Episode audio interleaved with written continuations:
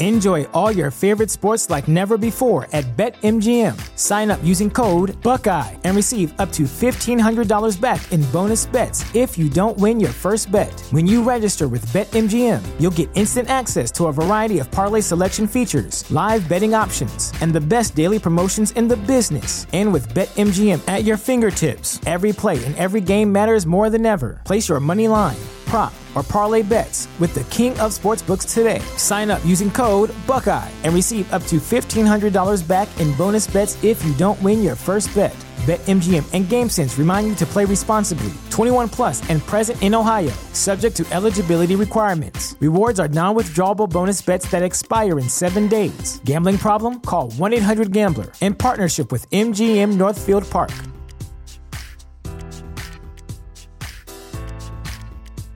At Parker, our purpose is simple. We want to make the world a better place.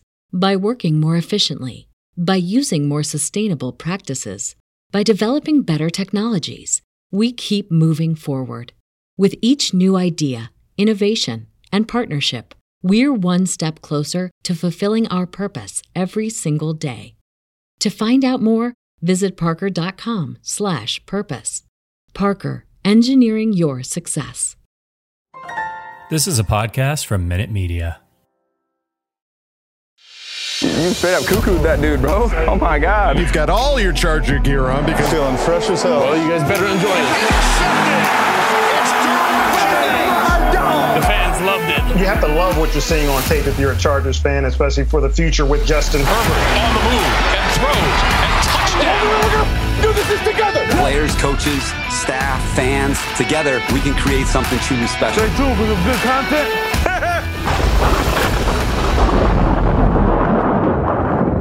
Oh, hello. I didn't hear you come in. It's been a while, folks. Welcome back. It's been a while.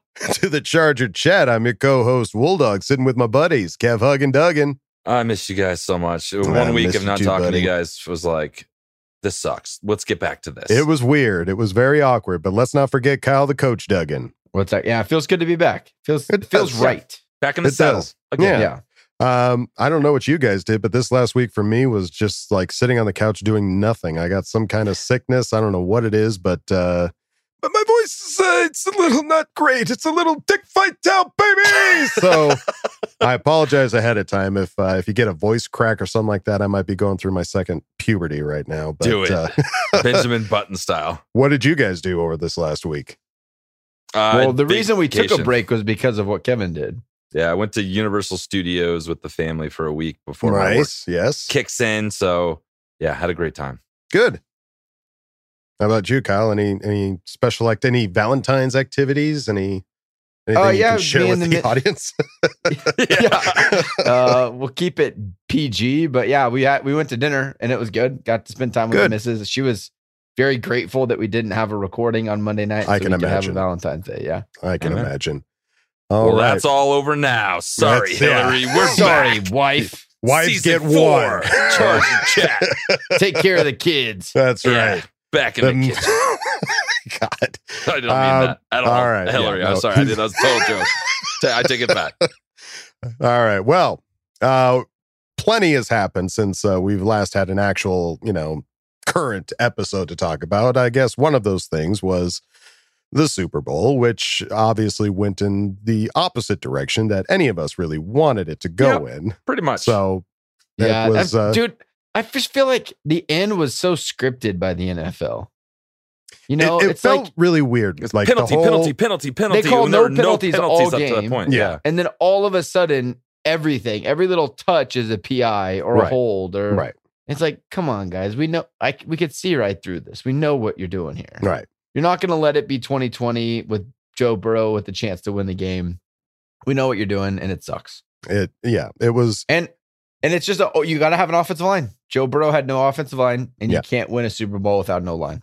Yeah, clearly. It's facts. It was at the very least, it was a close game. They went back and forth. It was, nobody ran away with it.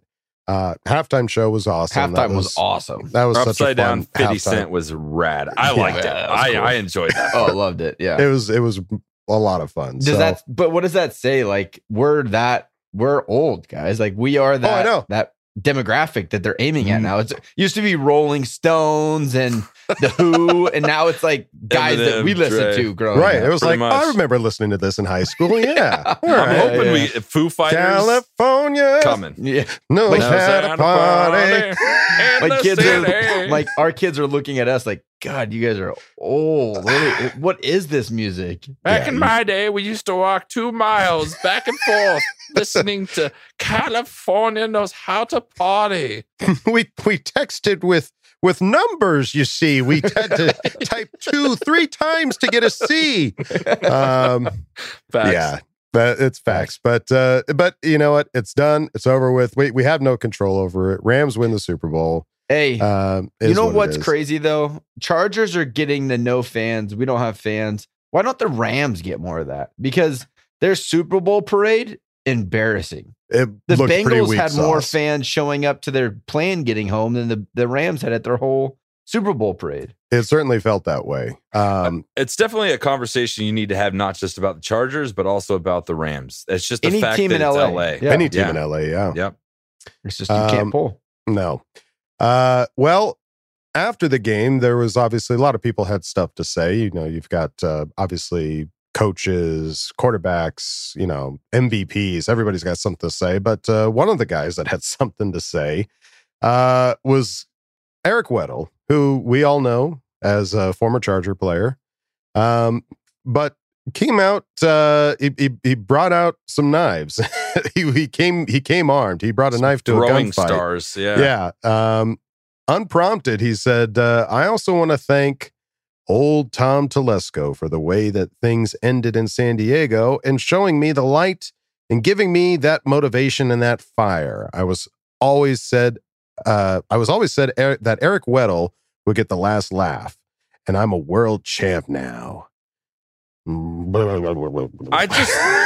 I was so shocked. Like he's still taking shots, man. Like he's still hurt by it. Like he has not moved on at all. And not clearly. Even a little bit. Dude, you just won the Super Bowl. What are you talking about? Yeah. Like, why are you talking about this? It's kind of embarrassing. Like, I don't know. You're so hung up on it. It's crazy. Yeah, he's clearly was like, we all see it as like, oh, when it was happening, I was like, oh yeah, that sucks. Too bad he moved on. But we had just had LT do that. And we were like, heartbroken that LT finished and retired as a Jet. You know what I mean? Yeah. Well, he retired as a Charger, but he played his last season as a Jet. Yeah. And it was like, so we were just, I don't know, as Charger fans are kind of used to it. You're used to like your studs kind of getting the cold shoulder, leaving town. And so for us, it wasn't a big deal, but apparently for him, it was a really, really big deal. And right. He's still, however many years, 4, 5, 6 years later, he still has, that's still what he wants to talk about in his Super Bowl post game. Right. I feel like there's so many other things you could talk about, you know. And he went on the Scott Kaplan show and did even more, was talking more shit about the whole situation. And Scott Kaplan in San Diego loves he's a hater. To talk. Yeah. He's just the ultimate hater. Mm. So I don't know. It sucks. Like, go have your moment. Why you got to bring the Chargers and this into it? Like, I'm glad he gave you motivation, but honestly, dude, chill the fuck out. Right. No, I mean, he's that mad still. Like you can't say that he shouldn't be that mad. Like, no, and I don't think anybody's necessarily saying that. It just was a real awkward time to bring that up at a time that you just won the Super Bowl. Like, to be fair, he knew what he was doing. Right. Like he knew that it would get. Oh, absolutely. This it was like, hey, I'm on the main stage. Guess what? I'm going to give it. Yeah. I'm going to give you the double bird here, pissed. Old Tom Telesco. But what does it solve? Other than you just being a whiny bitch. It doesn't solve anything. No, so what's the point other than just not looking across like a whiny bitch? No, and it's not looking to solve anything. It's just petty. It was a petty move. It was a petty move, but at the same time, it's like, who among us has not taken a shot at Tom Telesco? Yeah. You know, it's just like, or the Chargers organization. It's just, he did it on a very main stage. We've all had our critiques of Tom Telesco on the move, on the Span Eye. And so it was a weird opportunity for him to do it. And so I loved Eric Weddle when he played for the Chargers. The guy was an absolute stud when he played for us. Yeah. And he left on unfortunate terms. He never said necessarily a bad thing about the fans. He didn't say a bad thing about the town of San Diego. He didn't pull a Melvin Gordon. No, he didn't pull a Melvin Gordon. We have no fans. No one supports us. And that's why, like, I don't hate Eric Weddle. I don't necessarily think that he's a bad person. I think he, you know, do I support how he handled the situation? No. It's like, would I do that? No, I wouldn't do that. But you know what? I'm sitting here in Idaho, and he's got $1 million in a Super Bowl ring. So yeah, me, right? Honestly, though, I like the. I don't know, like, I don't like him, like, the pettiness, but I do like a real honest, like, this is my feelings. Sure. I'm still mad about this. Yeah. A lot of guys will just, like, give, I can't even watch a lot of pressers nowadays, because I'm like, I know what you're going to say. Like, when the question is being asked, I know what the answer is going to be, and it's just not even fun to listen to, because you're not giving me anything. I don't know how you feel. I don't know what you're excited about for next year. Like, I just know that the answer that you're going to give, but like, I appreciate him giving us a little bit of a look into, he really strongly feels that he got a really raw deal leaving San Diego, right? Leaving the Chargers. Right. He was like the highest paid safety and all that shit. And he just didn't get to go see his daughter dance at halftime and started shit with that. So I don't know. It's he said, she said, it was so long ago. There's a lot of behind the scenes business. That's what's so frustrating for me. It's like, it's so long ago. Yeah. Right. That, like, why are we still talking about this? Like, let's just move on. Well, let's see. We got an awesome mention by Herbs and Burrs on Twitter. Submitted something to Urban Dictionary, and that was pulling an Eric Weddle when you suddenly start talking about your ex during a happy occasion. And the example is Sean saying, "So, how was the wedding?" Tom says, "It was pretty good until the groom got his ring, but then he started talking about his ex like he was never over the breakup." Sean, wow. Talk about pulling an Eric Weddle. Yeah, I get it. This is exactly how I feel. Like, this is it personifies exactly what I was thinking. Yeah, when he said that shit. So absolutely. Good on, he got married and he's still thinking about his ex. Exactly. You talk about your ex at the altar. It's just like okay, two teams removed from the situation. So he's on to his third wife, and he's still talking about his ex. Two teams and retirement removed. Right. Ian Rappaport tweeted out, former Rams safety Eric Weddle has a second career planning after winning a Super Bowl title. He's becoming a high school football coach. Now, guys, this is crazy. What high school football coach? He's not going to coach with Mr. Rivers over in wherever he's coaching. He's staying within California. We knew that much. And when we saw the name of this school, it was Get Out of Town. Get out of town. What are the chances that Eric Weddle would be the head coach of the RBHS football team, Rancho Bernardo High School? Our alma mater. All three of us alumni of this high school. Rancho Bernardo High School tweeted out, "It's official. The 2022 football season will be the Coach McCoy's last as the RBHS head coach. Coach McCoy has led the Broncos football program the past 11 seasons and built a reputation of hard work and character. At the end of the 2022 season, he will be handing the reins to Super Bowl champ Eric Weddle, who will take over as head of the program. Eric will be joining the Bronco family this season to learn the blue-in, blue-out culture." That's new. "Coach McCoy plans to remain on staff and support Coach Weddle in the upcoming years." Can I tell you what I want? Talk to me. Like, preseason game, I would love to coordinate a Weddle Rivers high school football matchup. Ooh. That would be an ESPN instant. Phil, oh my god!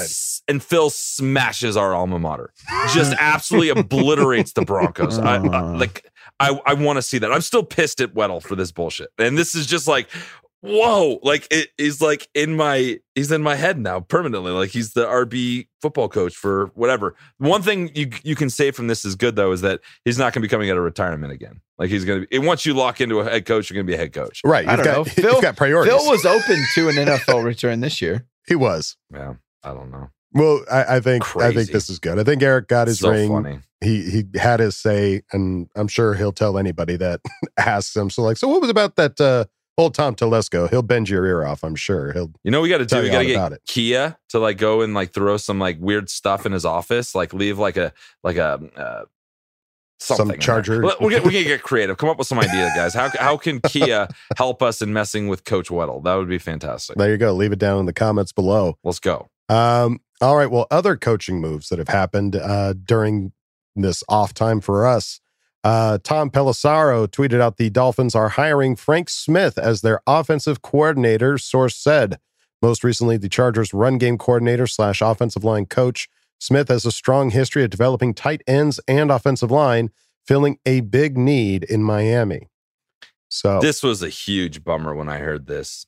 Huge bummer. Yeah. No, he was obviously a key element in getting our offensive line yeah, what it was. You know, it was a huge turn from where we were before him and where he were last year. Yeah, we were definitely bottom of the barrel, and I think we ended it in a top 10 offensive line, if not top 5. I don't know. Yeah. I don't have the. And a lot of that is due to personnel improvement. Oh, absolutely. But obviously he had a part to play in all of that. So right. Oh, I will say Trey Pipkins looks a lot better after Frank Smith. Absolutely. Trey Pipkins alone is probably got Frank Smith. Speaks that wonders. Yeah, that's how he's like. Pipkins is probably Poopkins right now. Yeah, the Dolphins are like, hey, we want to interview you. For the interview, he just goes in and shows them the Pipkins tape. This is what I can do. That's how he got the job as offensive coordinator. Yeah, got two words for you. Good. I'm this Trey good Pipkins. At coaching. Yeah. Look at what he used to be, and look at what he is. Give me 6 months, and this is what happened.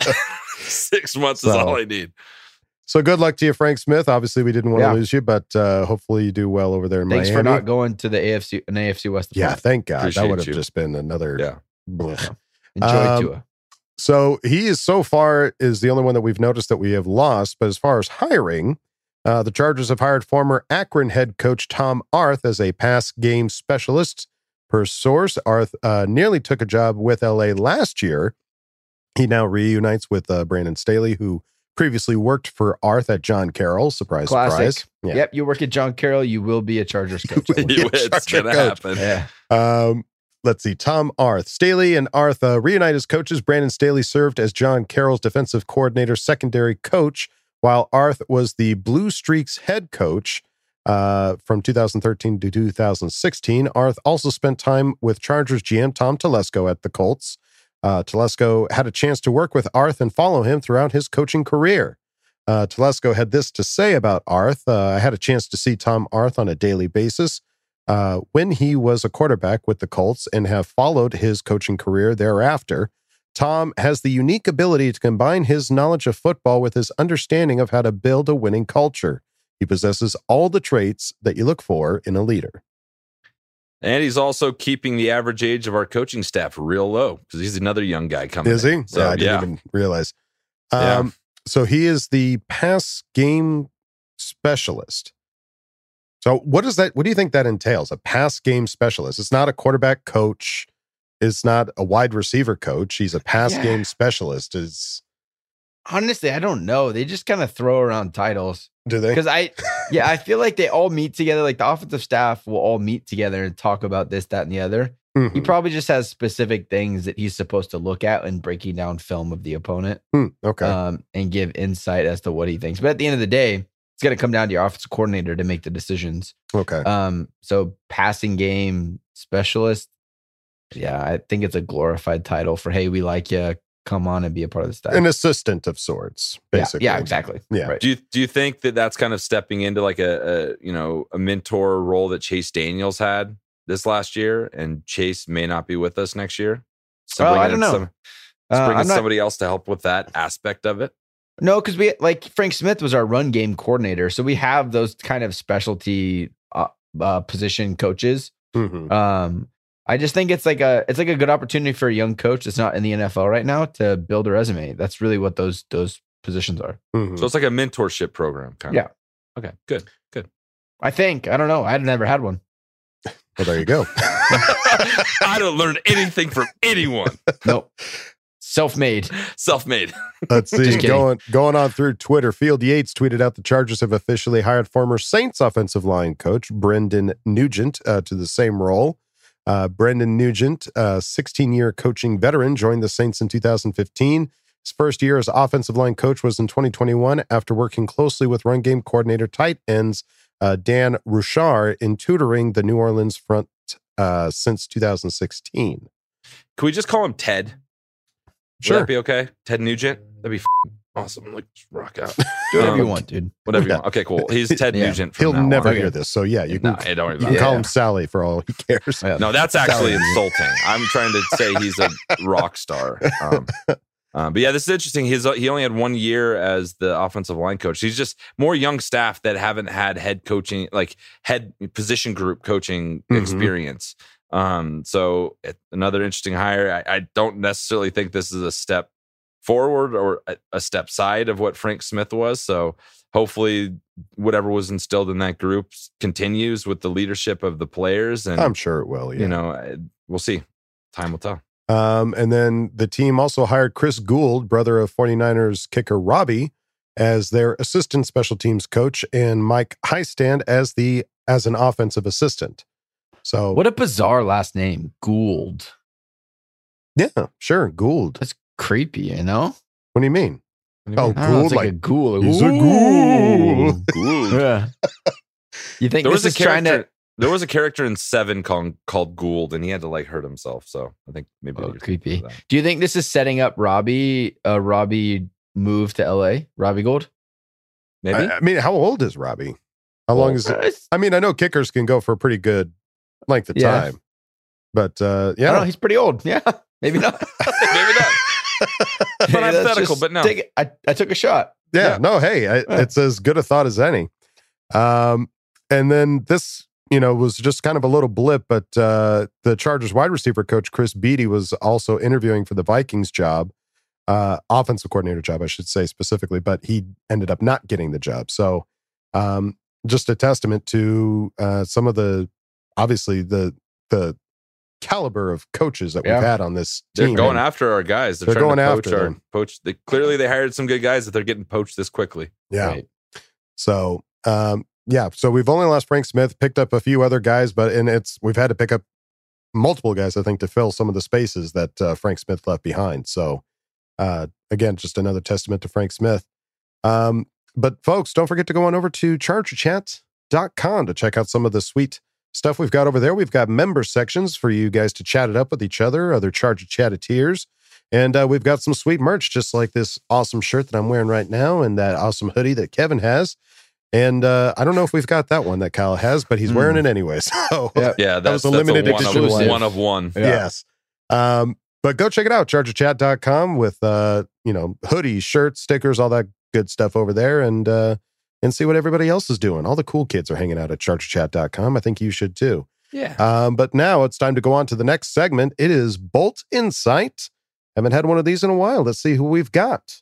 As soon as that clock starts, your ass is mine. When I met Justin Herbert, man, that dude is big as hell. You know, the goal is to just keep it rolling. Come in hype, because we have a lot of things to be excited about. All right, guys, we are back with another Bolt Insight, and we are super lucky to have Kristen from Yeti or Not. What's going on, Kristen? Hi, how are you? It's good to be here again. It's so good to have you. I was just looking at it. I was like, we talked to her in October, and it's been a long time since October. And I have to ask you, and if you don't know, Kristen does the Yeti or Not Charger dolls, the handmade Charger dolls that are like the coolest thing in the world. They're behind you. They're amazing. Yeah, they're all lined up right here. So we have five of them now, right? There's four of them. Four of them. Yeah, four. Well, I guess five because I have the white hot Herbie as well. But but yes, right. So I gotta ask you. I gotta ask you because the four of them, we started to see videos from Chargers.com of like the actual players receiving their dolls. Right. What was that like? Oh my gosh. I mean, I remember the first one that was released was Derwin's. And I just remember, I think I was actually shooting one of the little video skits that we do, like when my daughter and I do them out in the front yard, and we have little players throwing the balls and stuff. And my phone just starts blowing up, and it was like people were tagging me, and I was like, "Oh my god, I think the video's out!" And, I mean, we were all just like screaming and like jumping around, and it was so exciting just seeing their reactions to it. It was so cool to see them being, genuinely happy with like, oh my God, this is so cool. And like, they were like, Derwin was so appreciative. It was so nice. And then there was the video of like his son as well. And oh my gosh. And then I think it was the Keenan video after that. And it was cool to hear him. I think he even said like in the video, like, we've been waiting for this. Yeah. Like, so it's like, so maybe that's like spreading around, and I don't know what's happening behind the scenes, but it's so cool to be able to see that. Yeah, it's awesome. And then it was like seeing Derwin, like he got little Derwin is laying next to little Derwin, like his son. I was like, oh my God, melt me. That's so cute. That's ridiculous. It's the cutest thing. I framed the picture. Here it is. Right here. Yes. Oh my God. That's so awesome. I love it so much. It's just so adorable. It's so fun. It makes me smile every time I see it. So, and it like reminds me of like why I love doing this and the joy. That's amazing. And then what was the one we just saw? It was a very special one. So apparently Grandma Herbert got her very own Justin. How did that happen? Oh my gosh. I could not believe it. So Justin's aunt, she reached out to me through my Etsy shop and asked if I could make them some dolls. And I was like, of course I can make it. Yeah. I'm like, is she for real? I even looked up her name too, just to make sure. And I'm like, oh, she's totally legit. Like background check. Got to do it right. Right. Exactly. So I made one for her and one for his grandmother also. And I sent them off and they just got them a few days ago. And she told me when they arrived, and then she told me she was going to take a picture as well.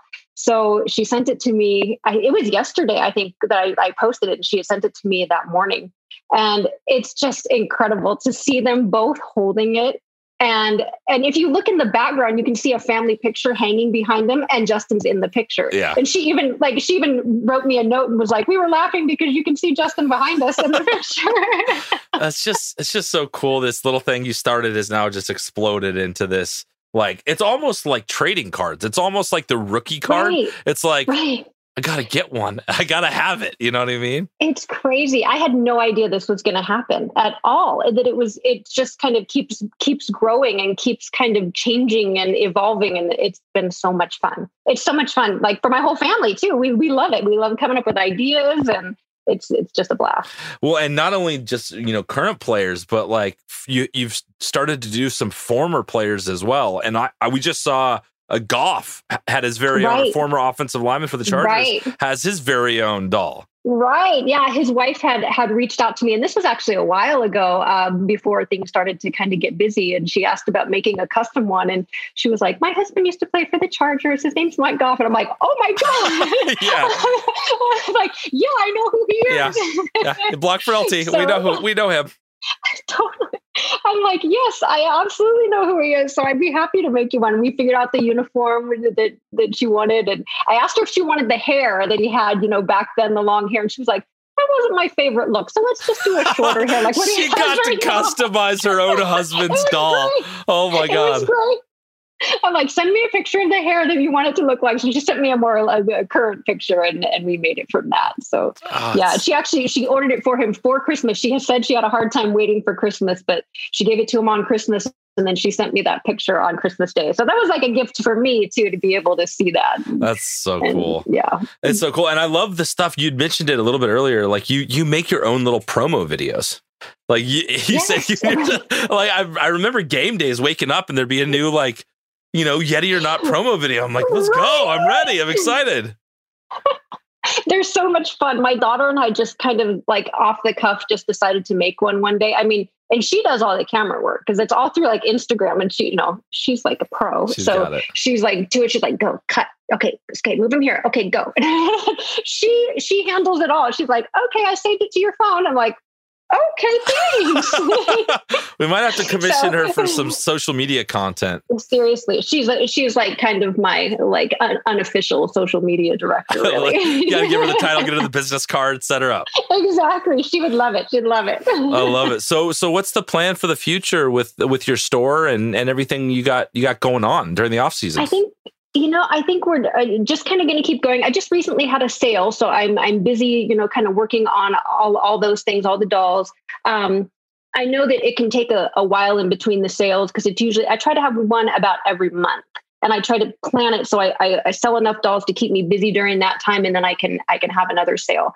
But in between, I'm probably going to put out some other products that I have, like I showed the little squishy footballs and the things that don't take me personally as long to make, and I can take an evening and make some up and then put them in the store so people can kind of go back and check and see if some things are in stock. I usually announce it on social media as well, like some other Charger related stuff, but just to kind of, keep interest up. And I don't, I, I know I'm going to make another current player, but I don't think I'm going to make him until closer to the start of the next season. Gotcha. Because I want to be able to get the doll to the players, you know, maybe more like training camp timing or something like that, you know. When things start kind of firing up again, I think that's when I'll release another one.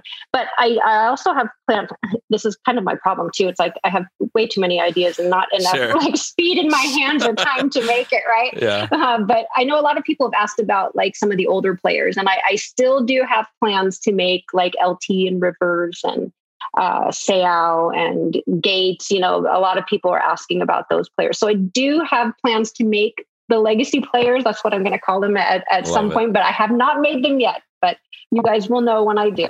I'd love to get a Dan Fouts right next to Justin Herbert, the Oregon Ducks. Oh my Lord. Oh like my gosh. The Oregon Duck sandwich that has been the Chargers for the last 40 years. So. Great. I love it. Yeah. I love it. We're excited for you. We love everything you're doing. And I'm sure a lot of people are excited to get their hands on these as soon as they can. So, you know, if somebody wants to, you know, they need to follow you, obviously, so they know when you're going to release one, but where do they need to go to, like, you know, buy it? Like what's the normal process? For like all the information about it, like following me on social media. So I'm on Instagram and Twitter and Facebook, mostly active on Twitter though. There's a lot of, you know, Charger, fans there.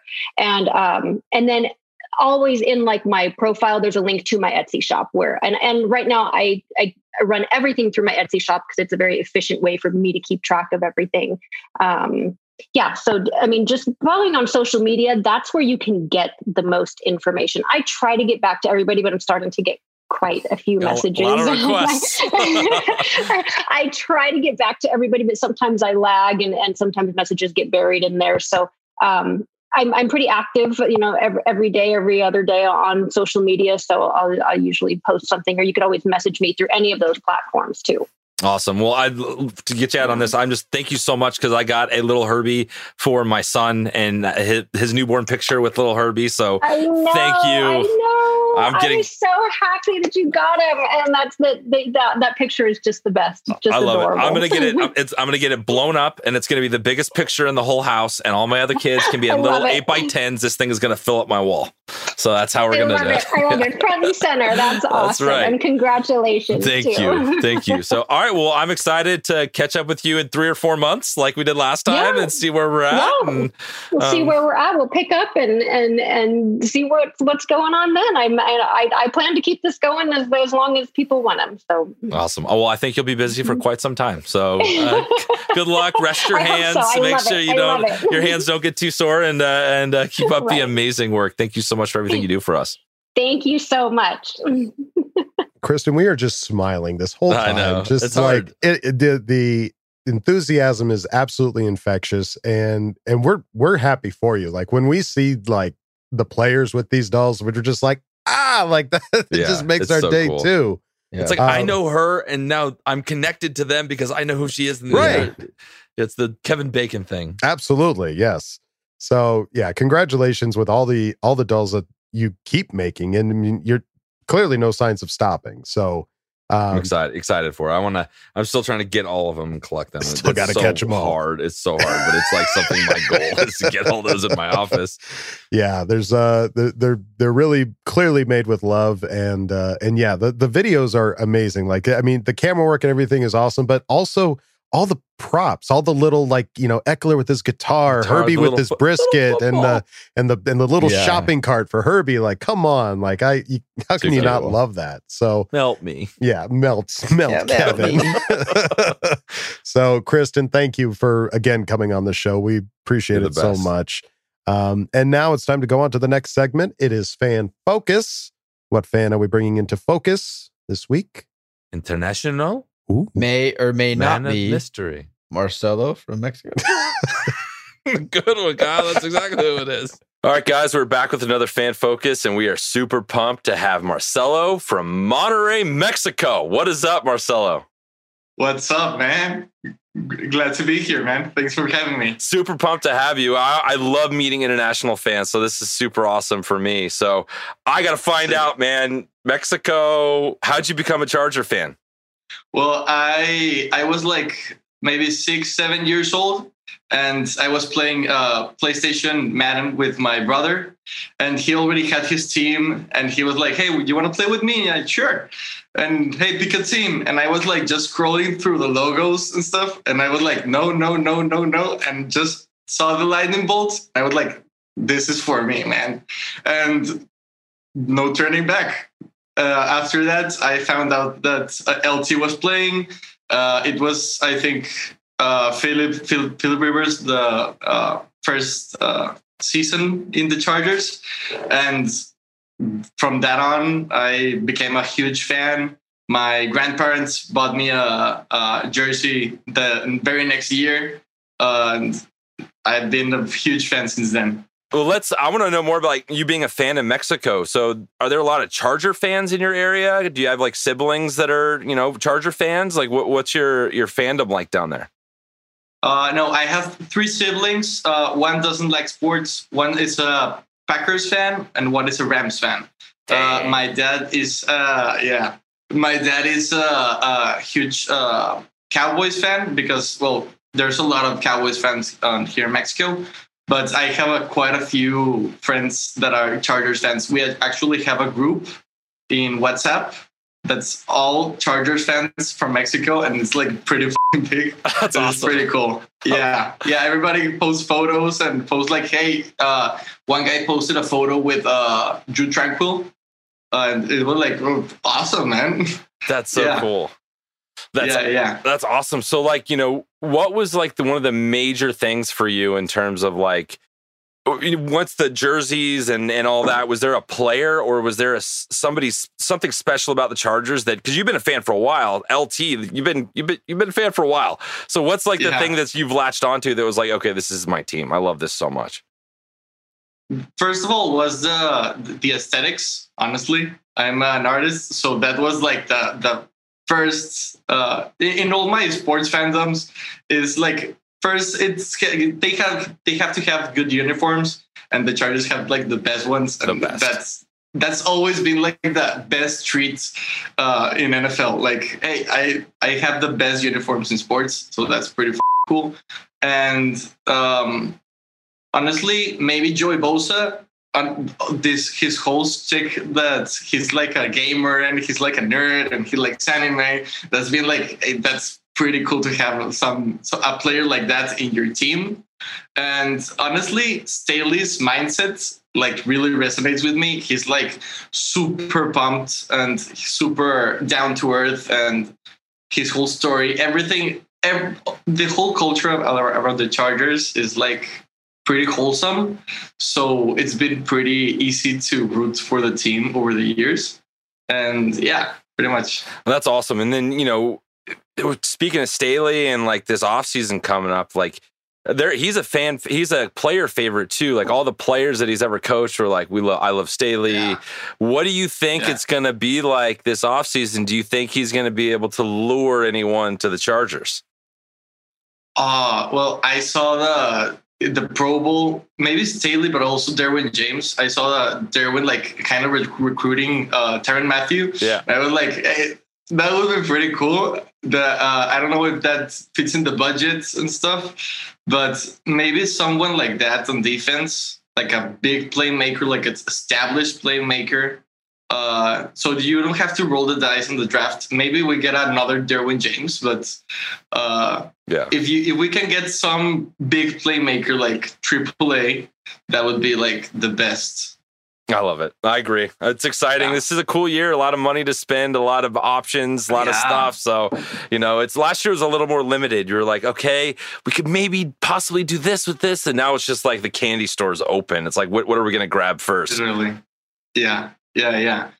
I think it's we can go a couple of ways. I would say something big Corey Linsley last year, something like that. Hey, you that is for sure. That guy was going to come and it's going to change everything. Some guy like that, and the other couple of million of bucks you can go around. Kind of filling up the holes. I think we're okay overall on offense. Maybe another wide receiver. I would like Mike Williams to be back. I think he's asking for less money than Devante Adams. So but everyone is. Yeah. So yeah, I wouldn't like to see the whole cap going to another wide receiver if we can sign Mike Williams for a little bit of budget. I love it. So let's get you out of here on this. Like, what's your biggest Charger memory? Like one thing, one game, one play, like one thing that was this is awesome. Oh shit! This one's gonna sting for my brother. My brother was a Colts fan, and we met in the playoffs. The walkouts, the Sproles game, yeah. And I was like trash talking, like, "Hey, LT's gonna like destroy the Colts," and LT was like injured anyways, and Sproles like. I remember perfectly. He had the walkouts, and I was like jumping and screaming and like shouting, and he just was mad, like mad. He just like stormed off, and I was like, "Oh shit!" Yeah, I hit a nerve. Yeah, I hit a nerve, and after that, we've been like very, very competitive in sports. I love it, but it's been pretty wholesome. That's so awesome. Oh, and I'd be remiss if I didn't ask you. We were talking before this started, and you went to the game when we played in Mexico City. Tell us a little bit about that experience. Was that your first like in-person Charger game? Yeah, in-person NFL game. Actually, like first NFL game, and it was like a treat seeing my team in my country. Like we were also the home team, so the whole Estadio Azteca was like full of powder blue and the cheerleaders and the whole like Charge and everything. I love it. Yes, that was pretty cool. And since it was in Mexico, there were like guys with drums and some guys dressed as charros and mariachi, and all like blue and yellow and stuff. It was pretty cool. And there were a lot of Chargers fans. Like in Mexico, in Monterrey, there are quite a bit, not that much, but in Mexico City, there are a lot of Chargers fans. And I think many of us like traveled well since it was like, it's your city. It's your country. It's your team, home team. It was a must go, and it was like the best experience. They gave us like the big how do you say shit. Say it in Spanish. We have a lot of Spanish listeners. Los vasos, de que los de litro, giant, the whole liter. Yeah, yeah. Like the giant like liter like for beer. Yeah. And I drank a lot, and the whole stack, it was dirty. It smelled like beer, and I put it in a plastic bag, and the whole stack like of my brother, the ones that I drank, my brother and my other brother drank, I picked it all up. I put it in my bag, and I came to my home with like 25 of those. 25 liters. I love it. I'm not kidding, man. Yeah. So I want to go to a. Pretty cool. It sounds like I got to go to a tailgate with you. It'd be a lot of fun. Yeah. My brothers are like pretty fun as well. So it was like the best like. Bonding time, sports time, great game. Mike Williams got a great catch that game. It was pretty cool. That's badass, dude. Well, hopefully you can come up to SoFi and we can meet you at a home game here in LA. And it was such a pleasure having you on. So awesome meeting you, and thank you so much for your time. Awesome, man. Thank you for having me. It was pretty cool, man. Nice to meet you, dude. Absolute pleasure is all mine. We'll definitely talk to you soon.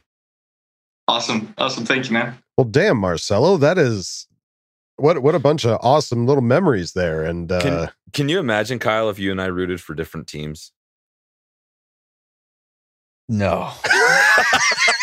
One of you, we would just be hanging out. You guys would be estranged. Yeah, we would be brothers still, but we wouldn't be friends, right? Like, you'd say hey to each other at Christmas, and that's about it. Yeah. That's 100%. And if I pulled him for Secret Santa, I would trade with someone. Samesies. Yeah. I'm glad we follow the same team, but that's awesome. It's cool to hear that and hear about him bringing back his giant leaders. Oh man, like plastic cups of beer. I love it. I really want to party with him at a tailgate at SoFi at some point. Absolutely. Yeah, well, we'll keep the fan base growing down there, Marcelo. We appreciate it, and thank you for coming on to. Absolutely. Yeah, we don't have fans. Kevin. Get out of here. Yeah, get out of here. In Mexico. That's right. All right. Well, folks, it's time to go on to the next segment. Ask Bolt Fam. Let me see if I can warm up the old tubes. Me. Hey, let's do it. Time to put your money where your mouth is. Hi, guys. Go jam a thumb up his bottle. That's what you do. I wet myself in excitement. Oh, so hungry. Your thoughts are like totally appreciated. Catch you later, dude. Okay, love you, boy. All right, gang. That is right. It's time for another Ask Bolt Fam. Sick or not, I'm getting through this son of a bitch. And we start this off with Gas Man, who asked the question. Bring it, Gas Man. Bring it. What do you got for me? Who else read Weddle's post-Super Bowl commentary? The dude is still really salty about how the Chargers did him. I remember Weddle being one of my favorite players in my early years of being a Bolt fan. I'm glad he was able to cap off his career with a Super Bowl ring. But now, I'm really curious as to how the relationship between the Chargers and Weddle came to such a sour end. Was the Bolt front office really that shitty? Fining the dude for watching his daughter's halftime show is fucked. Or is there more to the story? Can anyone shed some light on the details? I just remember there being a lot of drama with him in those last couple years. Like there was. There were issues in the locker room. It wasn't just the halftime thing, which was kind of crazy. But right. Keep in mind, you're a professional athlete that you go out and perform 16 times a year, right? Video your daughter's recording her dance, and you can watch it later and go be with your teammates who you're supposed to be playing with. I don't really have like a. I don't feel that bad for that happening. Like the fact that they got fined sucked, but that came from him fighting back and probably giving them shit. Right? Yeah, I think that was. But here's what I think, and I don't know this for fact. You asked Gasman. I'm like honored that you think that we have inside information. We know all the answers. What I think is that's the culmination of a couple of years of frustration. Him seeing that as a power move.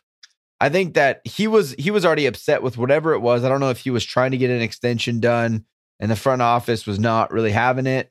And then the front office used this as like, he saw it as a power move. Like, you're going to fine me about trying to watch my daughter at the at a halftime, when what we've now come to know is that like adjustments aren't really made at halftime. There's not enough time. There's too much going on. Like, that's not a big deal, right? Like that's kind of what we've come to find out recently. But like, I think that was a culmination of a lot of other stuff that had like small things that have already been coming. And then Weddle saw that as them trying to enforce their power over him. Hmm. Yeah. There was him wanting to get an extension was talked about quite a bit, and other people getting extensions prior to him. And from my understanding, his agent wasn't necessarily the best as far as like there was some drama public relations and stuff like that. I think it was a Brandon Flowers who was also there was like some shots fired at him. Somebody posted that on Reddit. It just sucks though, because forgot about that. Weddle is like a big he's super involved. Like clearly he's very invested in the community in San Diego. Right. Even still, right? He's going to be the head coach at Rancho Bernardo High School. Like, right? He's not getting paid big money to do that. He cares about the community. He loves kids. So it's like, he was invested in San Diego, and so it is a bummer that it had to end the way that it did. Yeah, we don't know the entirety of the story. We don't know who said what, or what words were shared behind the scenes. But like Kyle said, thanks that you think that we have the answer for that. Yeah, but it's unfortunate that it ended the way that it did, because we did when he played for us. Dude was awesome. We loved him. He's awesome. Yeah, he was all pro. So it's unfortunate. Still a petty move though. Yeah, pretty petty. Still petty, but a Gas Man. Pretty petty Weddle. Thank you for asking the question. Let's move it on now to Unanimous. Hey, who asked the question? You're still defending bitch-ass Weddle. Dude is still crying, trying to get another contract before Gates and Rivers, crying about it 3 teams later after winning his Super Bowl. Wowzers.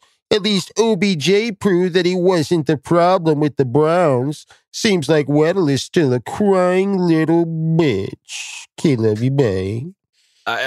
Honestly, this is one of those situations where you, as a Charger fan, if you don't want to like Weddle anymore, I think you're good. You're good. Absolutely, but you can't support. You can't then go and support Tom Telesco, because there's a lot of Charger fans talking crap about Tom Telesco, right, which is basically all that Eric Weddle is doing right now. Right. So if you're pro Tom Telesco, you think he's a great GM, you want to keep him, that's fine. You could turn your back on Weddle. Weddle is a human being that, just like all of you, has an opinion, and a lot of Charger fans hate Tom Telesco.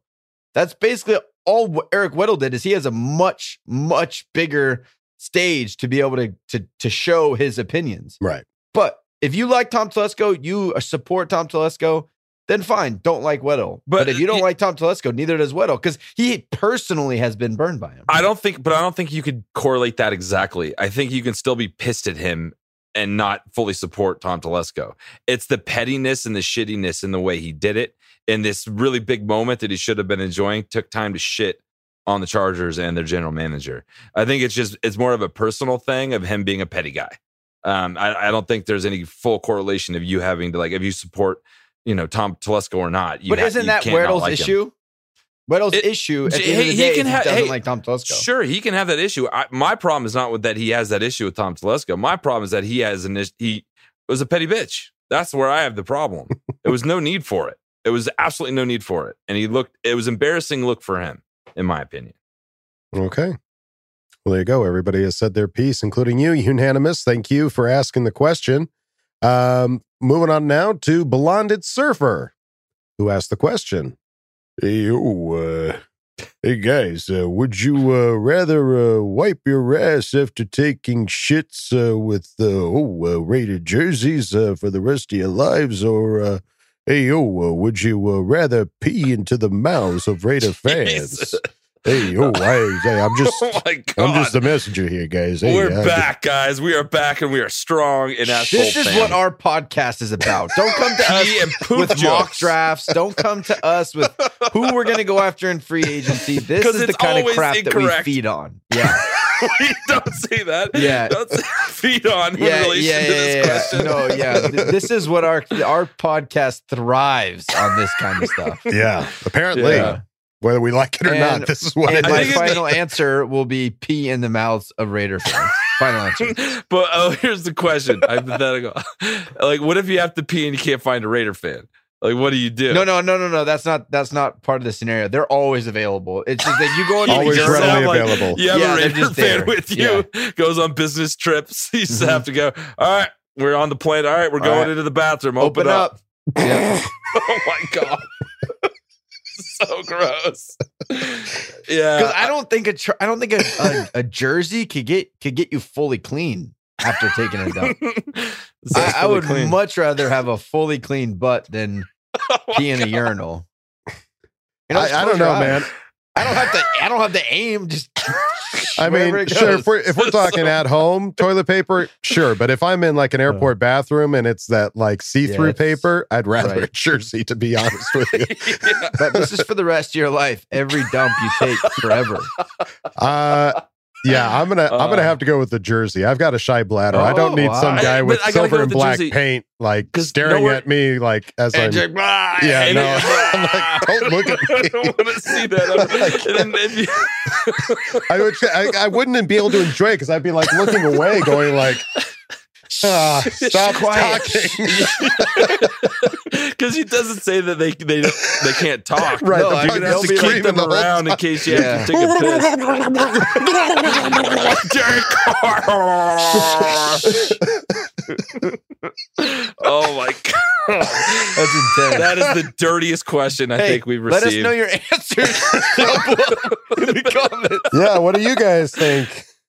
Peeing in mouths or wiping your butts with jerseys? Which would you do? Blonded Surfer, thank you for bringing us back. Absolutely, Blonded Surfer, thank you. We're back. We're back. Whew. All right, let's move it on to Danny Lags, who asked the question. Hey, yo, young bucks, did you see the video of Stafford not helping that photographer after she fell off the stage? Boy, Herbo would never. Also, have you picked a USFL team yet? Dude, why are they all red-colored teams? Also, we need to start praying for this. Kiwi Filmmaker apparently shared this. It's a little graphic here. We'll take a look at it. All right. Yeah. Let's take this one by one. Stafford not helping the photographer fall off. That was just awkward. Did you guys see that? I wonder what he was trying to like. Yeah, he's just like, I can't deal with this. He was just like, nope, not my problem. Like, but apparently she like fractured her spine. Oh yeah, I saw it on Twitter. She like really hurt herself. He offered to pay for the whole thing. Well, yeah. After there was video of him like throwing his hands up and being like, "Not my problem." Well, his wife sprinted over to check on him. I know his wife. Okay. His wife did what Herbert would have done in that situation. Right. So yeah. I don't know. Yeah, it is weird to think like these celebrity football players, like what goes through their head when stuff like that happens, like. Was he worried that he was going to get accused of doing something? Or? I don't know. I don't know. But it was just weird to see that happen. Bizarre. Yeah. As far as USFL teams... I'm going with the Maulers. That's the coolest name. I don't care what city they're from. I'm not going to be like, there's nowhere close to where I live. Is there a team? I think they're Pittsburgh. Pittsburgh Maulers is pretty sweet. Yeah, so we got the Michigan Panthers, the Birmingham Stallions, the New Jersey Generals, Houston Gamblers, the New Orleans Breakers, the Philadelphia Stars. That's pretty cool. Tampa Bay Bandits and the Pittsburgh Maulers. The Maulers are dope. That's a good name. That's what the Washington football team should have been called. The Washington Maulers. Like that's a mean name. I'm going to go with the I'm a toss up between the New Orleans Breakers and the Philadelphia Stars. Stars. That's cool. I like it. I kind of like it. I'm going to go with the New Orleans Breakers. Disagree. You can disagree all you want. You disagree with everything I say. Not everything, just stupid things. I like the name of the Maulers. I don't like their logo. They can't get away from the Steeler business. Like purple and orange. It should have been what's a Mauler? Like a guy that's going to maul you. Like he's going to tear you apart. Should be just like a crazed maniac. Pee in your mouth when he's done.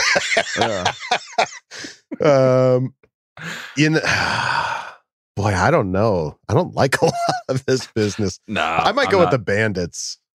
All right, I like the Banditos or the Gamblers. It's a weird league. We'll see who wins. Bandits. Yeah. Well, yeah, we'll see who wins, and then we'll pick a team. We'll let you know. Yeah, we'll go bandwagon. XFL. Okay, and then apparently Kiwi Filmmaker posted a thing recently on the idea of acquiring some free agent talent and, pretty much overhauled the defense with just free agency business. And looking at some of the names on here, like Von Miller, Dante Fowler, Akeem Hicks, Sebastian Joseph Day. Let's see, I'm looking for new names here. Devondre Campbell. There's a lot of studs. Like, JC Jackson, DJ Reed. He produced a really cool video where he kind of like, hey, well, let's just spend the money and let's go for it. Mm-hmm. This is a great, like, I like this because he took the time to like really break it down and look at it. Mm-hmm. I would be absolutely in love with this. I think this is awesome. And I want to shout out Kiwi Filmmaker because he always puts up really good content. So yeah, good on you, bro. Yeah. So on the defensive side of the ball, he really took the time, broke it down, picked some players that are going to be free agents and like Von Miller and Dante Fowler. Von Miller, Akeem Hicks, Joey Bosa, Justin Jones, all on the line. Like, sheesh. Like, that's going to be, that would be crazy if that ends up happening. We'll have to wait and see. But yeah, we're with you, Danny and Kiwi Filmmaker. Excuse me. So thank you, Danny Lags, for asking the question. Let's move it on now to Gonk Droid 69. Certified fresh. And you think so? All right. Well, he asked the question. What do you think about the idea of acquiring an entire defense in free agency? The director made an interesting video on that. If we do that, should we draft an offensive lineman or a wide receiver? So, yeah, I think it's honestly like I like the idea of addressing the defense in free agency and offensively more in the draft. Totally. And in that situation, I think as Kyle has mentioned in the past, that the offensive linemen are some of the more top paid players. I would say draft a lineman. Absolutely. Especially if it's a tackle. Yeah, and you could draft both. I mean, we have a lot of picks. A second round guy is still a day one starter. Most of the time. I mean, that was Asante Samuel for us this last year, and he was an incredible starter for us most of the year, unless he was hurt. So I think you could, if you really do overhaul the whole defense in free agency, you could hit both of those needs in the first two picks. Mm-hmm. And be pretty happy. Yeah. And I saw a post, just kind of go off of this. I saw a post of people talking about, you know, we're in a kind of an interesting position with the quarterback needy teams, possibly trading up to 17 to get what they want. And then that could give us a couple more picks in those earlier rounds. So something to consider there as well. Like we just have a lot of draft capital this year, more so than normal. And everyone gets excited about those first three rounds of picks. But then the guys that are really delivering, like we had a lot of great guys in the fourth, fifth, sixth round delivered this year. So it's going to be interesting to find out. But I would honestly, I fully am with you on this. Like, go get the defense, buy the guys that are proven, do that, and then let's draft some offensive talent to keep on this offensive line, especially big time. So there you go, Gonk Droid 69. Thank you for asking the question. Let's move it on now to Bolted Ashaman, who asked the question. Any thoughts on why we still haven't heard anything on Mike Williams? It's obvious we need him. When I heard TT say that he wasn't thinking about contracts yet, all I thought was, well, why the fuck not? Like, shit needs to get done. And he just fucking around. Fuck the Raiders. Can't love you, bye. It broke Kevin again. He's just fucking around. What are you fucking at? Oh God. Yeah, he's gonna want a lot of it. A lot of the times, like, I'm sure there's already an offer out. I'm sure there's something out, and then their representatives are just sitting and waiting. They want somebody else to get signed so they can get their value up. Nobody wants to sign first. No one wants to be the first one. Right? No, that's why we're waiting. Is that okay for them to do? Can they do extensions before free agency? Is that?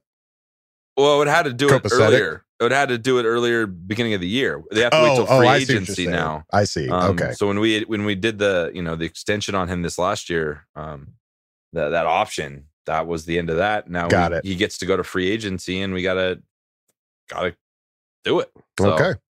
I hope it happens, dude. This is one of the ones I really, really want to happen. And I know people are like coming up with reasons so we could get somebody else in the draft, do all this. Like, dude, he's proven. Remember what happened last year? He was always clutch. He always did big stuff. Right.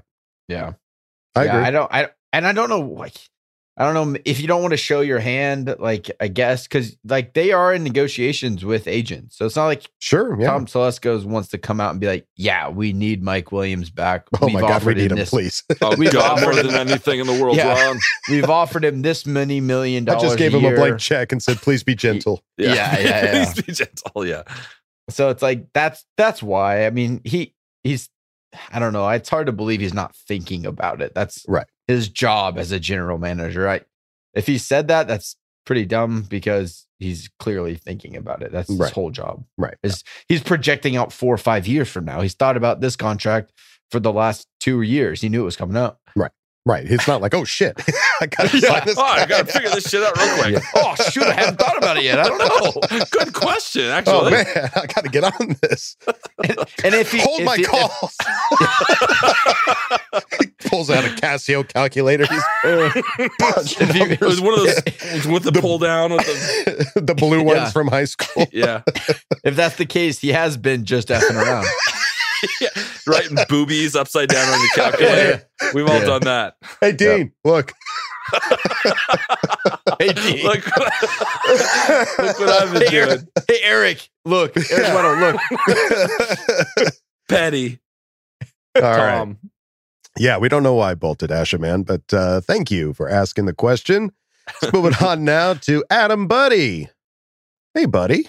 Hi, Buddy. How you doing? That's a good name. It's a great name. You've got a question. It goes something like this. Is Mike Williams a Charger in 2022? If not, what would you like to see the front office do to replace him? Guyton and Palmer are pieces, but we'll need more than that, I reckon. I really am just leaning into this Mike Williams getting signed right now. I think, you know, you could, if you want to get somebody comparable, technically, you're going to have to go really high in the draft to get somebody like that. Mm-hmm. Right. So I'm pulling for Mike or a free agent who must not be that good.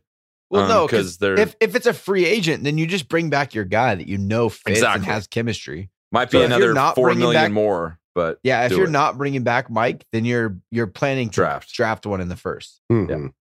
That's just like the only logical thing because he technically is a free agent. So if you're going to sign any free agent wide receiver, who's that much better than Mike Williams, who already has chemistry, knows the playbook, knows what we're doing, and is a great locker room guy. You already know. Mm-hmm. Yeah. Makes sense on paper. Yeah. I think if it's not Mike Williams, we clearly are moving younger at the wide receiver position, trying to save some money. All right. Well, there you go, Adam, buddy. Thank you for asking the question. Let's move it on now to Chris M., who asked the question. I'd prefer to see the Chargers franchise tag Nwosu over Williams. What are your thoughts?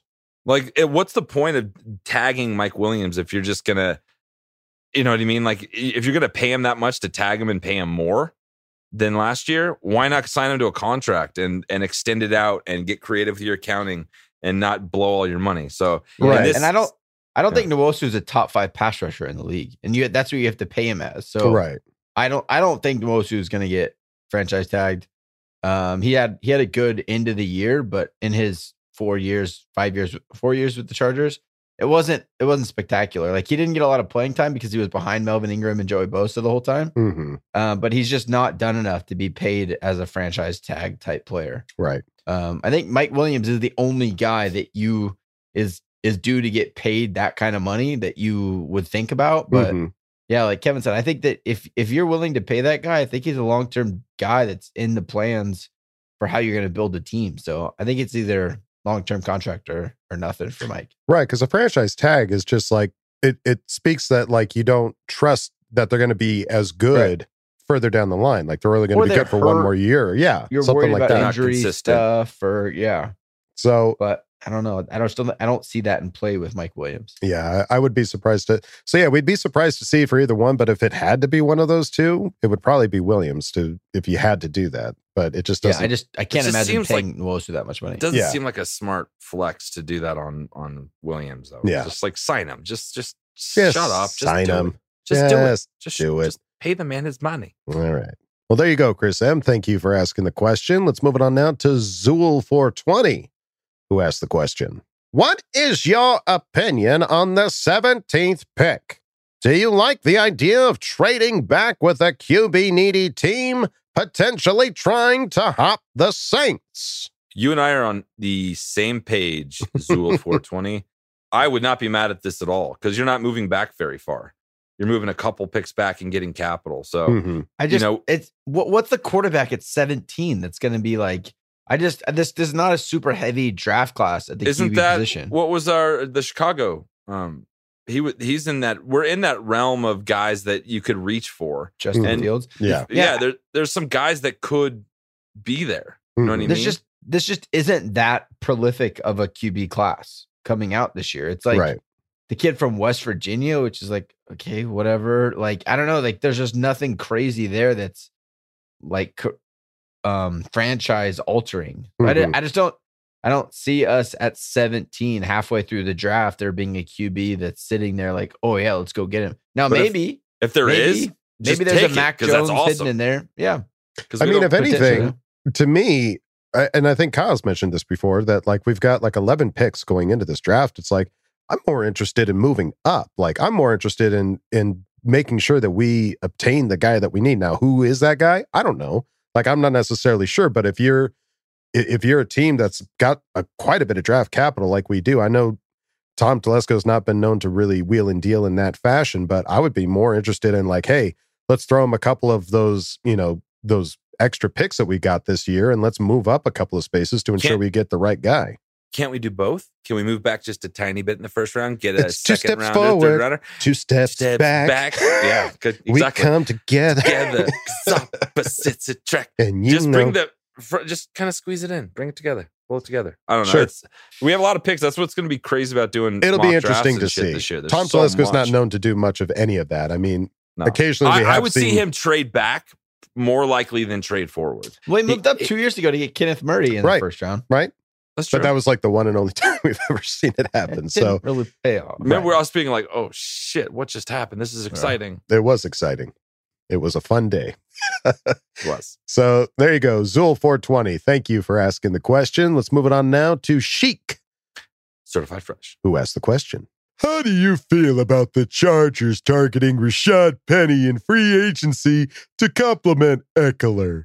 I like Rashad Penny because he was a San Diego State guy. I hadn't even thought about that. Yeah, and he had a great end of the year in Seattle. He kind of finished on a high note. But that's the problem here. Rashad Penny has been hurt. There lies the problem. I'm just telling you, I've been following him because I love him being a state player, and I was really excited. He was a high draft pick. He just has not been able to stay healthy at all, and we have that in Justin Jackson right now. If you could get him in for not much and get him in the mix, and maybe he can catch fire in our strength and conditioning program, keeps him healthy. He ran a lot in college at San Diego State. Like he was like an all-time rusher there over... some amazing, amazing players. So I could be into it if the price isn't very much and it's like a prove it thing. Because I don't think he's going to get a big deal anywhere just with his. No, running backs don't get paid, dude. Second contracts, you're not going to get a lot of money. So it's just, I would be excited because I like Rashad Penny and I like that I watched him in college and he plays hard. He's a cool contrast in style to Eckler. He's that bigger back, kind of a bruiser. So I could see it fitting. Obviously, all of this is contingent on the right amount of money, but I think it would be cool to see him in a Chargers uniform. Absolutely. I think if something like this happened, it would be if you see Justin Jackson get a new deal, any of this is going out the window. Then you're going to draft. If he doesn't get a deal right away, there may be like a switch at that position because the other two guys, Kelly and Roundtree, aren't going anywhere. Mm-hmm, it's that you're going to flip-flop with somebody as the two. So we'll see what they decide. But that's what you're basically doing, an injured guy for an injured guy. Mm-hmm. Granted, they're different kind of runners, but that's just, it is what it is. Mm-hmm. But it sounds like we'd be all for it. So there you go, Sheik. Thank you for asking the question. Moving on now to Cerberus21, who asked the question. Well, hello there, Charger Chat. Kevin, Kyle, I hope y'all enjoyed the break and spent quality time with the family. And Wool Dog, I hope you got some much-needed alone time with your cats.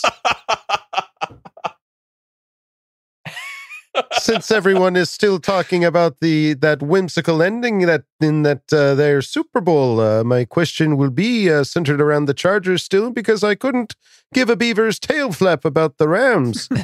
What's worse, not making the playoffs again or making it and getting absolutely punched in the Canuck? Have a great week, Bolt fam. Shots fired. I love shots fired. Me and my cats had a great day. Yeah. It was fun.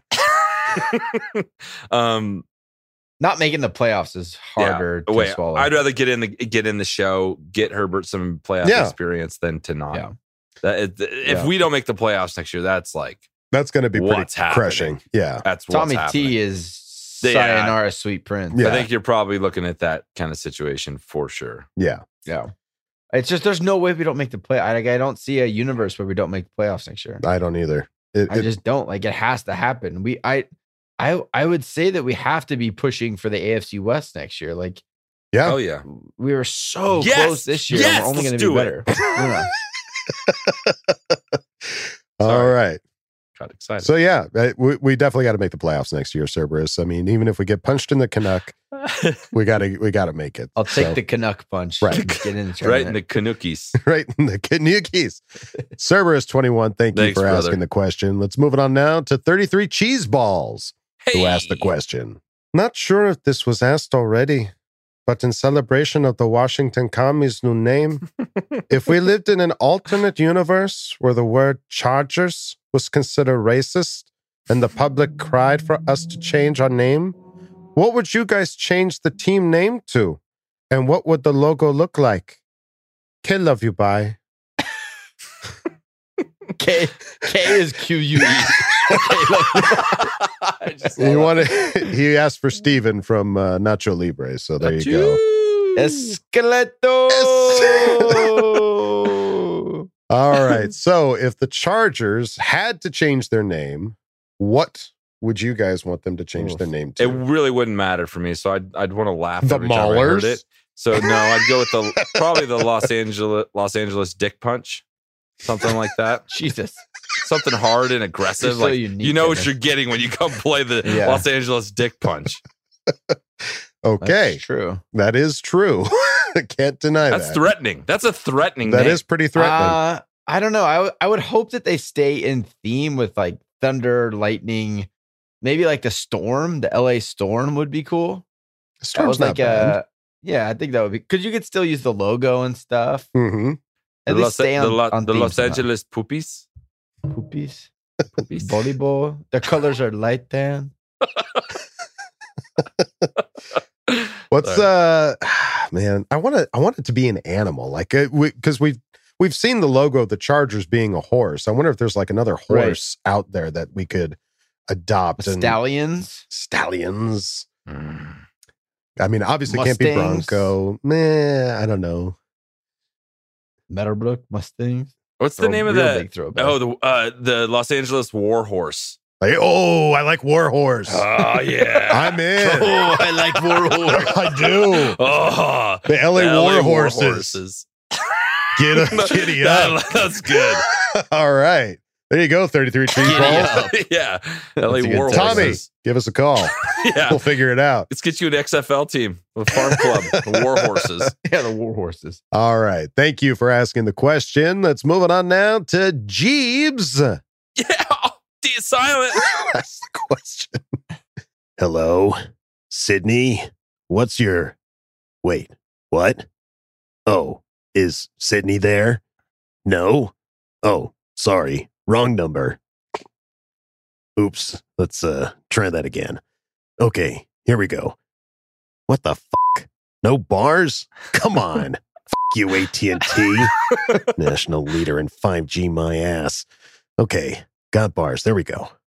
Hello, Sydney. It's been a... What? Again? God damn it. Fucking shit. I got the right number. Okay. I got the right number, right? 555-1010. All right. 555-1010. Hello, Sydney. Wait, what? Who is this then? Ashley? Who the fuck? Where's Sydney? Wrong number. Fuck you. Sorry. It's been a long day. Is this 555-1010? It is? Fuck. She changed her number. Fucking bitch. Well, I guess that makes sense. Let's call the CC gang. They always lift my spirits. Charger chat. What's up? Oh, man, that doesn't get old. Hey, since I got you guys on the line, I wanted to ask you about the draft. I know it's early, but are there any guys that you want that aren't getting talked about much? Dark horse picks, if you will. Also, where are your dark horse picks from last year, and how did they do? If you can even remember what they were. All right, I gotta go. Oh, hey, by the way, you got Sydney's new number? No? Of course you don't. Fucking shit. Whatever. Oh, yeah. And the Raiders. Love you. Bye. Yeah. All right. Well, and also I want to toss on this because Blaze Reacts asked the same thing, but Jeeves just wrote such a sweet script. Blaze Reacts says, draft Devin Tompkins. I think he's the sleeper of the draft as far as the wide receivers go. Who's your sleeper? All right. Well, we've done some research, approximately 5 minutes worth, Jeebs, and so shut up. We've come up with a couple of names. For me, this guy, I don't watch a lot of college football, so I can't necessarily be like, I've spent so much time, I've crunched the numbers, and I've done the measurables and all this other jazz, but this guy I at least got a chance to watch a little bit of, and that is Khalil Shakir out of Boise State. He's a wide receiver, and he's projected to go somewhere around the second round. So I think in the idea that if we address the defense in free agency and focus on offense as a potential second-round guy and wide receiver, you know, also depends on what we do with Mike Williams. When I watched him play, he was always getting the ball. The guy just found a way to get open. So I'm not sure what his speed and his measurables are and all that jazz. So I know one of the things that we would like to try to find is those yak guys that we've talked about. So he might be that guy. But yeah, there we go. Khalil Shakir, dark horse. There it is. Yeah, I'll go next. You went with the Boise guy. I'll go with the San Diego State guy. Please. Yes. Yeah. Cameron Thomas, a defensive end from San Diego State. He's just a big, strong, kind of overpowering guy. I think he would fit well in that 3-4 defensive end. He's 6'5", 270. So he's kind of that big, oversized D tackle, undersized. Like, just, he's not like a true pass rusher off the edge. Mm-hmm. So he killed it. Obviously, San Diego State, they play in the Mountain West. They're not a big Power 5 school, but he had 71 tackles. He had 20 and a half tackles for a loss just this last year in 2021, 10 sacks and a forced fumble. The guy was a force. He was a local kid, went to Carlsbad High School. Kind of a dark horse. I think, I don't know if he's really projected at being a 17th overall pick, but if we move back in the draft a little bit, I think he could fit and fill a big need of ours. So I'm going to throw his name in the hat. I'll do what is probably going to happen. No, it probably won't, because I'm saying it.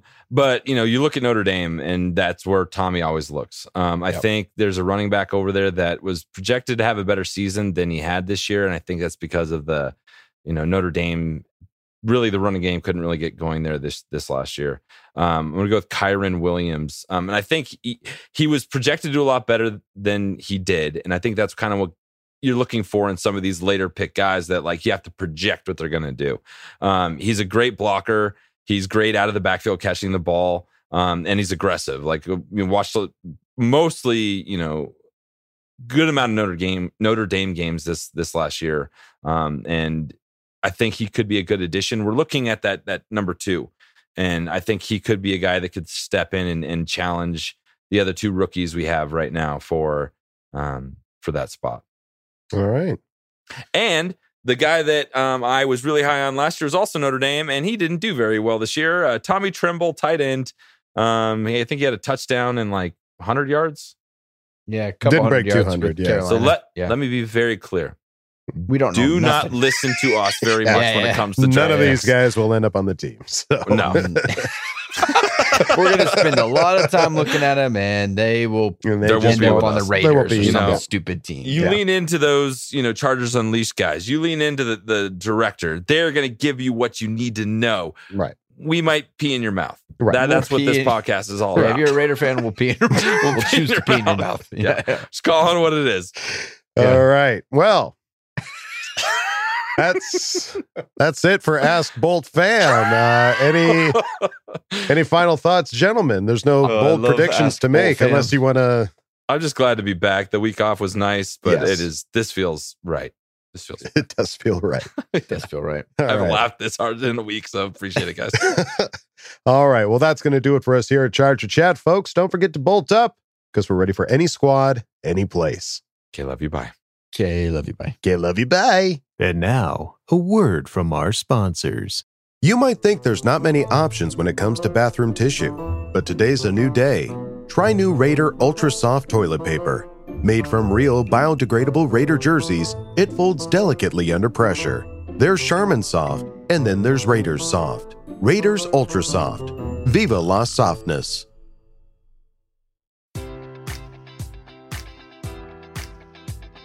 Enjoy all your favorite sports like never before at BetMGM. Sign up using code Buckeye and receive up to $1,500 back in bonus bets if you don't win your first bet. When you register with BetMGM, you'll get instant access to a variety of parlay selection features, live betting options, and the best daily promotions in the business. And with BetMGM at your fingertips, every play and every game matters more than ever. Place your money line, prop, or parlay bets with the king of sportsbooks today. Sign up using code Buckeye and receive up to $1,500 back in bonus bets if you don't win your first bet.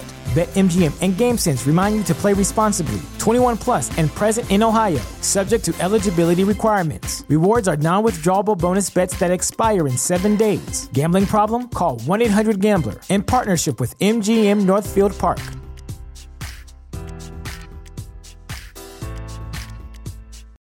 When you need mealtime inspiration, it's worth shopping Kroger, where you'll find over 30,000 mouthwatering choices that excite your inner foodie. And no matter what tasty choice you make, you'll enjoy our everyday low prices, plus extra ways to save, like digital coupons worth over $600 each week. You can also save up to $1 off per gallon at the pump with fuel points. More savings and more inspiring flavors make shopping Kroger worth it every time. Kroger, fresh for everyone. Fuel restrictions apply.